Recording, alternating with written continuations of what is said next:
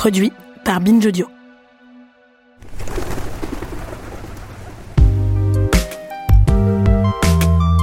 Pénélope Bagieux, c'est une célèbre autrice de BD ultra connectée. Autrice, c'est important. Ouais, parce que ça s'entend, alors que auteur avec un E, ça s'entend pas. Je la suis depuis ses débuts, pour ses œuvres, mais aussi pour ses publications plus personnelles que j'ai découvertes le jour où j'ai commencé à la suivre sur Internet.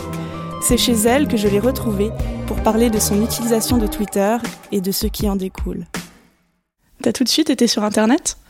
Ouais, en fait, j'avais fait un blog euh, BD qui s'appelait Ma vie est tout à fait fascinante il y a 15 ans. Je racontais ma vie en gros, je le faisais en dessin. Et euh, l'idée de le poster, c'était une question de discipline. J'aimais bien l'idée de me fixer un rendez-vous et de m'astreindre tous les jours à le faire, même si j'avais pas envie, même si j'avais pas le temps. C'était cool de me dire, quoi qu'il arrive, euh, 5 minutes par jour, euh, je fais un dessin qui n'est pas sollicité et qui n'est pas l'objet d'une commande. quoi. Et c'est ça qui a été adapté en livre en premier. Donc, euh, on peut dire que j'ai démarré sur Internet. Est-ce qu'on peut faire un parallèle entre la manière de raconter des histoires en BD, où finalement il y a très peu de texte et beaucoup d'images, et la manière de raconter sur Twitter, où il y a juste très peu de texte? Dans le cadre d'un d'un truc marrant, oui, carrément. C'est deux gymnastiques assez proches, même si évidemment il n'y a pas le visuel. Mais le- je pense que le déjà quand je faisais des tout petits strips sur mon blog, ce qui moi me formait le plus en termes de rythme et de comment articuler le truc, c'était le stand-up. Je m'étais rendu compte de le... y avait que ça qui comptait en fait, il y avait que le rythme et à quel moment tu mets ta chute et etc. Et je trouve que souvent l'humour, en tout cas dans moi ce que j'aime et dans ce que j'essaye de faire, vient plus des mots que de l'image. L'image euh, peut faire une rupture parce que c'est rigolo qu'il se passe pas la même chose euh, visuellement que ce qu'on entend. Il peut y avoir des, des ruptures comme ça, mais globalement c'est quand même plutôt le texte qui amène le- la blague quoi. T'as des ficelles pour faire de l'humour? Non. Non, je crois que je suis drôle. Pas de ficelle. Je pense pas. euh. Et puis en plus, je pense que si je relisais des trucs que je trouvais marrants que j'écrivais il y a 10 ans, maintenant je trouverais ça naze. Donc, euh, non, c'est c'est assez évolutif. hein. À une époque, notamment à l'époque de mon blog, quand j'avais une pensée qui me traversait l'esprit, qui n'était pas suffisamment digne d'intérêt et de réflexion pour que ça nécessite euh, ni une vraie conversation, ni un livre, ni rien, mais plus une réflexion que je me fais en marchant dans la rue, je me serais toujours immédiatement demandé comment la transformer en un dessin. Alors que parfois, c'était pas la peine, c'était vraiment juste une réflexion et que pour ça, Twitter est super. Juste dire, euh, vous trouvez pas quand même qu'il fait un temps dégueulasse? C'est pas très intéressant, mais c'est une, façon de lancer une question dans le, dans le cosmos et si les gens ont envie de répondre, ils répondent. Voilà, c'est c'est quand même mon, mon biais préféré. Comment tu définis euh, ce qu'est une bonne histoire à raconter? Bah, il y a deux trucs. Il y a le fait que je la raconte euh, tout le temps et que j'en ai jamais marre de la raconter et que j'épuise vraiment les gens avec cette histoire-là. C'est-à-dire quand je commence à tomber dans un vortex d'un sujet et que vraiment j'en parle tout le temps, tout le temps, c'est qu'il est temps de faire un livre, d'un côté. Et euh, de l'autre, euh, en fait, non, ça va avec. Le corollaire de est-ce que l'histoire vaut le coup d'être racontée, c'est est-ce que moi je vais réussir à passer deux ans à la raconter, parce que faire une BD ça prend deux ans à peu près. Donc il faut que je sois sûre d'adorer le sujet, quoi. Parce qu'on va passer pas mal de temps ensemble, donc euh, il faut que je la teste avant de commencer à écrire dessus. C'est-à-dire que je me raconte un peu l'histoire dans ma tête, et si je vois qu'au bout d'un mois je me suis auto-soulée avec cette histoire, c'est que ça va être compliqué de la dessiner tous les jours pendant deux ans. Si j'en ai toujours pas marre au bout d'un mois ou deux, c'est que go, ça va être bien. Voilà, c'est un bon test. Je sais qu'en te suivant, on peut lire un peu tes péripéties dans l'écriture, dans Ouais. le dessin des BD. Euh, c'est quelque chose que tu aimes bien raconter juste pour raconter ta vie ou pour partager euh, ce que c'est d'être autrice de BD Il y a vraiment un côté mur des lamentations pour moi euh, dans Twitter, très fort. C'est que vraiment, j'attends pas de réponse, j'attends pas de solution. J'attends éventuellement des gens qui me disent euh, sou- soutien, quoi, voilà, mais c'est tout. Se plaindre sur Twitter, ça a un côté hyper euh, thérapeutique quand même. Juste de savoir que j'ai ragé et que des gens ont vu que j'étais énervée, ça me soulage, vraiment. Voilà. En l'occurrence, souvent, je trouve euh, un écho. C'est que quand je suis énervée avec quelque chose, je vois que je suis pas la seule et ça, c'est très réconfortant. Mais C'est quoi ta politique de retweet du coup?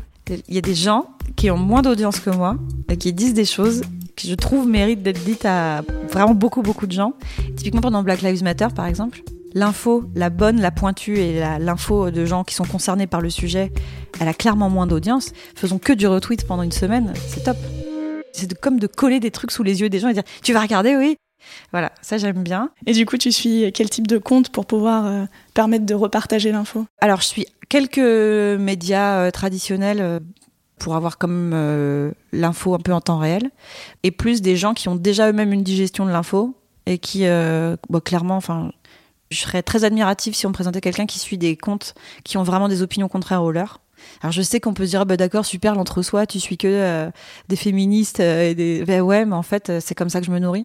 Moi je me suis tellement tellement éduquée avec Twitter mais vraiment c'est j'adorerais dire que c'est en lisant Deleuze mais non en fait le gros de des choses qui m'ont ouvert les yeux à des vécus que j'ai aucune chance de croiser dans ma vie et des réflexions qui ont déjà euh, fait tout ce travail pour moi gentiment de pédagogie pour moi me recracher une info qui est simple à comprendre, c'est Twitter. C'est en suivant des, féministes sur Twitter, par exemple, que. Alors souvent, ça m'a fait lire des livres derrière ou été à des rencontres ou regarder des documentaires, mais ça peut pas sortir de nulle part. Et je pense qu'on est hyper nombreux et nombreuses à s'être euh, complètement éduqués avec Twitter.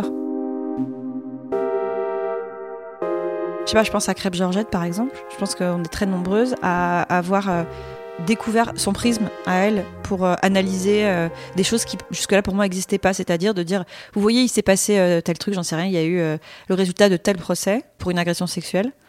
Voilà pourquoi c'est ça la culture du viol, et qui explique et qui prend le temps, avec le moins de mots possible, parce qu'on ne peut pas non plus écrire un essai, d'essayer d'expliquer pour que la première fois tu fasses moi je sais pas pas très convaincu et puis la deuxième fois où elle te réexplique et c'est vraiment quelqu'un d'hyper pédagogue qui fait qu'au bout d'un moment ça y est t'as compris ça. Et puis elle te dit si ça vous intéresse je vous invite à suivre les comptes de machines et machines qui ont beaucoup écrit là-dessus et petit à petit tu te fais embarquer dans un, univers euh, parallèle de gens qui ont bossé le sujet en fait et qui vraiment je leur dis euh, très généreusement utilisent leur temps et leur énergie pour essayer de, partager ça à des gens qui ont cinq minutes pour lire le truc quoi ça suffit pas, il faut de toi-même aller un peu plus loin que ça, mais pour euh, craquer une allumette, je trouve que c'est quand même. Euh, voilà, moi ça a bien marché pour moi. Est-ce que quelque part, euh, le fait d'être public t'a aussi politisé Ou t'as un peu motivé à prendre une position? Complètement. Et j'ai mis vraiment du temps à m'en rendre compte. Vu que ce que tu dis est immédiatement beaucoup entendu, voire analysé, rien ne va passer discrètement à la trappe ça peut pas être euh, décalé par rapport à ce que tu penses. C'est-à-dire qu'il faut être sûr de ce que tu dis et des gens avec qui tu bosses et des, des propos que tu soutiens. Et du coup, euh, ça te pousse à te questionner sur ce qui te révolte vraiment et te dire, bah ça par exemple, je le laisserai plus passer. À chaque fois qu'il va y avoir un problème avec ça, je vais prendre la parole. Donc oui, euh, c'est sûr qu'avoir une voix publique, ça fait que tu es obligé d'être bien sûr de ce que tu dis. quoi. C'est-à-dire les gens qui disent, je veux pas d'emmerde, en fait, ça je le comprends complètement. Parce qu'on sait que c'est obligatoire. C'est-à-dire qu'à partir du moment où on a une opinion, on va forcément avoir des emmerdes. Particulièrement si on est une femme. Donc je peux comprendre qu'on dise moi vraiment je c'est pas du tout pour ça que je suis sur les réseaux sociaux. Je veux poster mes petits trucs et pas d'emmerde. Je le fais sciemment c'est-à-dire euh, voilà. Les gens qui disent c'est pas ma place et ça m'intéresse pas ça j'ai plus de mal. Parce que en fait tu choisis pas si c'est ta place ou pas. Parce qu'à partir du moment où plein de gens t'écoutent c'est quand même un peu ta place de dire des choses. Tu as quand même une responsabilité. Et de dire, euh, typiquement, euh, oh moi, la politique, ça m'intéresse pas, c'est quand même vraiment une réaction de quelqu'un qui a pas beaucoup de problèmes dans la vie, quoi. Ou alors qui est très jeune.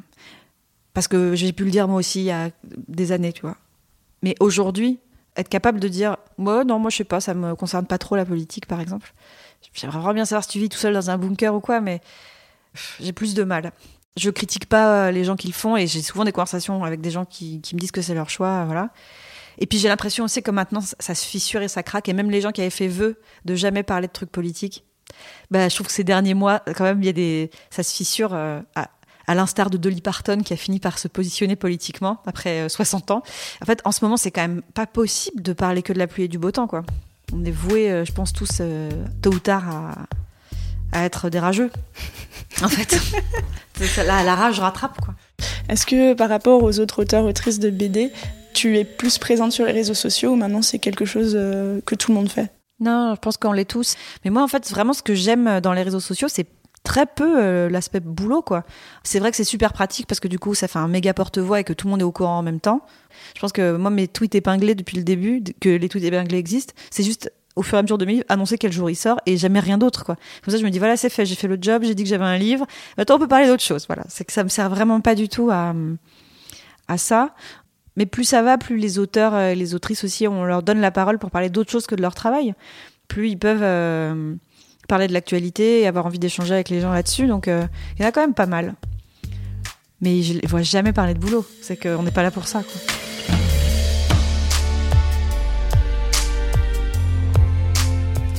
Alors, tu as été pas exactement, mais presque à l'origine de la Corona Maison. Ah Est-ce que tu peux expliquer la genèse de ce projet Alors vraiment parfait, c'est l'occasion. J'ai vraiment pas du tout été à l'origine de la Corona Maison. Au début du confinement, quand je me suis rendu compte que ça allait être un peu long, j'ai dit ça vous dirait pas les dessinateurs qu'on fasse une espèce de cadavre exquis, un truc un peu collectif. Là-dessus, quelqu'un a rebondi et a dit ça pourrait être de faire des pièces d'une maison et à la fin ça ferait une grande maison. Je pense que déjà à ce moment-là, moi j'ai raccroché les gants en disant ok super, bah, éclatez-vous les amis parce que c'était déjà trop pour moi. Et derrière Tim a créé un super beau template bien propre, tout simple à télécharger pour que les gens le fassent. En fait, l'idée, c'est qu'il y avait un modèle type très dénudé, très épuré d'une pièce avec juste un escalier et, si je dis pas de bêtises, deux fenêtres et c'est tout. Et le but, c'était que chacun dessine l'endroit où il aimerait être confiné, dans l'idéal. Donc un mélange de là où il habite et puis euh, on a, pour le coup, si on a envie de se mettre une piscine au milieu de son salon et, euh, des poneys, par exemple, bah, c'est l'occasion, on peut. Donc les gens dessinaient. Euh, ou s'ils savaient pas dessiner, il y avait des collages en photo, n'importe. En fait, peu importe. L'idée, c'était de passer du temps à imaginer son espace idéal. Et après, comme c'était fait sur le même modèle tous, on pouvait les mettre les uns au-dessus des autres. Et le petit escalier servait à monter à la pièce du haut. Et donc, on pouvait imaginer une maison de un million d'étages, comme ça, où on vivrait tous ensemble comme des amis. Mais je crois que ça a été super partagé et qu'il y a vraiment plein de gens qui l'ont fait. Moi, j'ai eu des, des profs et des instituts qui m'ont dit qu'ils l'avaient fait faire à leurs élèves pendant le confinement. Ça leur avait fait une demi-journée. Très bien, voilà. Ce que j'allais dire, il y a quand même eu un, article dans le New York Times qui te citait. Bah ouais, bah c'est super. Non, j'ai juste veillé à un truc, c'est qu'à chaque fois qu'il y avait de la presse, et il n'y a pas que moi, on l'a tous fait, on, veillait à rendre à César euh, ce qui appartient à César, c'est-à-dire de dire, c'est pas moi qui ai fait le truc, c'est vraiment plein de gens, et on avait à la fois l'impression de, de, participer à quelque chose de collectif à un moment où on voyait personne, donc ça, c'était cool. C'était sympa de passer 5 heures à faire un beau dessin. Ça aussi, ça tombait à pic. Et puis, mine de rien, l'idée de se faire un bel environnement quand tu es enfermé dans ton appart, euh, ça vendait un peu du rêve quand même. Moi, j'en ai fait, j'en ai fait un de dessin.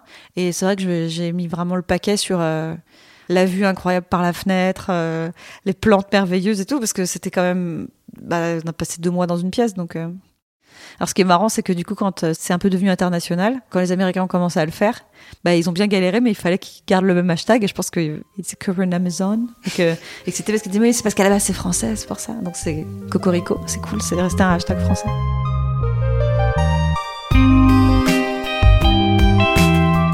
Derrière le tweet est un podcast produit par Binge Audio en partenariat avec Twitter. Dans le prochain épisode, un roi de la galéjade littéraire me raconte sa passion des lettres. Et en attendant, si cette série vous plaît, laissez des commentaires et 5 étoiles sur Apple Podcast. Bisous